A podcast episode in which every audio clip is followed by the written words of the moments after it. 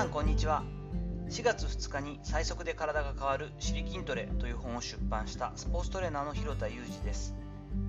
昨日は朝日新聞の朝刊に広告を載せていただいたよという話もちょっとしたんですがやはり全国紙の影響というのはすごいもんで Amazon などでの売り上げというんですかねスポーツ部門でも第12位ぐらいまでぐんと上がったりしておすごいめっちゃ売れてると思ってですねやはり知ってもらうってことは大きいなと思ったりしました。ありがとうございます。さて本日はですね日本サッカー協会のヘディングに関する英断というお話をしていきたいと思っています。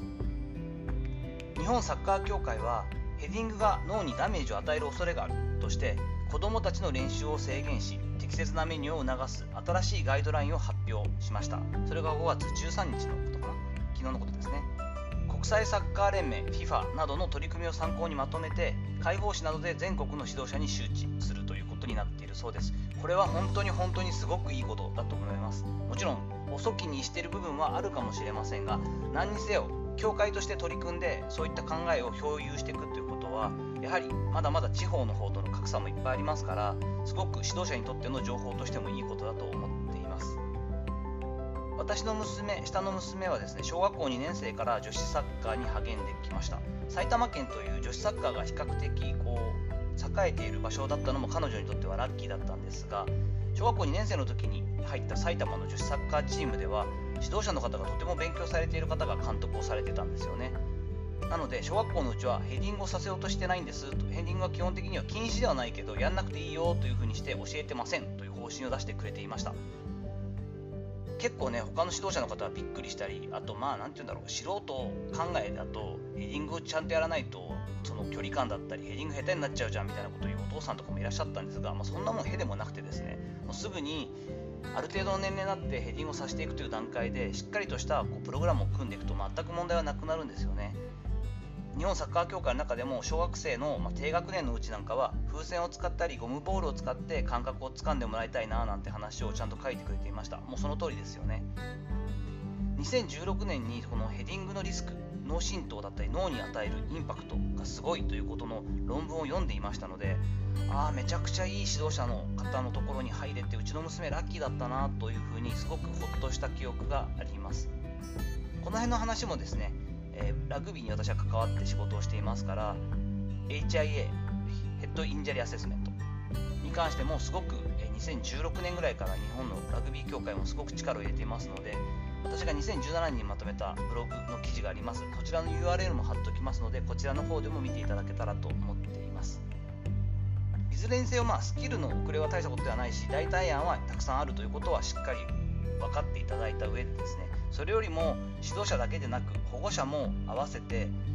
どれだけ脳震盪や脳が揺さぶられることってリスクなのかということをしっかりと共通見解として持っておきたいというふうに思っています。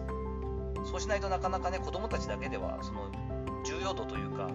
どれぐらいシリアスなのかということがわからないですから現場に関わる人間としても最も大事だなと思っているのは選手が自ら異変を感じた場合に申し出ることのできる雰囲気づくりや文化を作ることだと思っています。アメリカなんかではサッカー協会がこの安全指針のもとに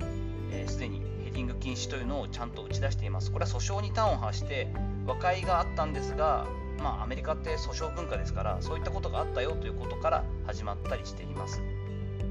まあ、男子サッカーよりも女子サッカーの方が脳震盪のリスクが高かったりですね。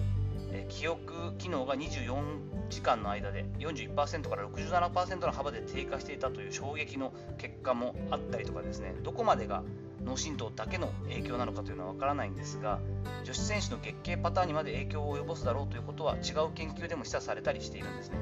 こう考えると特に女子でサッカーだったりセブンスのラグビーを挑戦してたりとかコンタクトスポーツをやっているおうちの親御さんとか指導者っていうのはこの辺のリスクはしっかりと意識するというか理解しておく必要があると思っています。さていかがだったでしょうか？一つの競技にのめり込んでいく、まあ、向上していく姿は素晴らしいしスポーツってめちゃくちゃいいものなんですけれどもスポーツを中心にして学校を決めたりしたりプロフェッショナルとして仕事にしていける選手というのはもう1%以下になっていくわけなので無邪気に頑張る子どもたちをサポートをしながらですね配慮すべきリスクについての知識をしっかり持っておくというのは専門家以外でも必要なことになってくると思っています。ぜひ、えこの辺のきっかけにしていただいて少し理解を深めていただける方が増えたらいいなと思ったりしています。本日の話のご意見やご感想などあればコメント欄やレター機能を使ってお願いいたします。いいねやフォローも嬉しいです。本日も最後までお聴きいただきありがとうございました。この後も充実した時間をお過ごしください。それではまたお会いしましょう。広田裕二でした。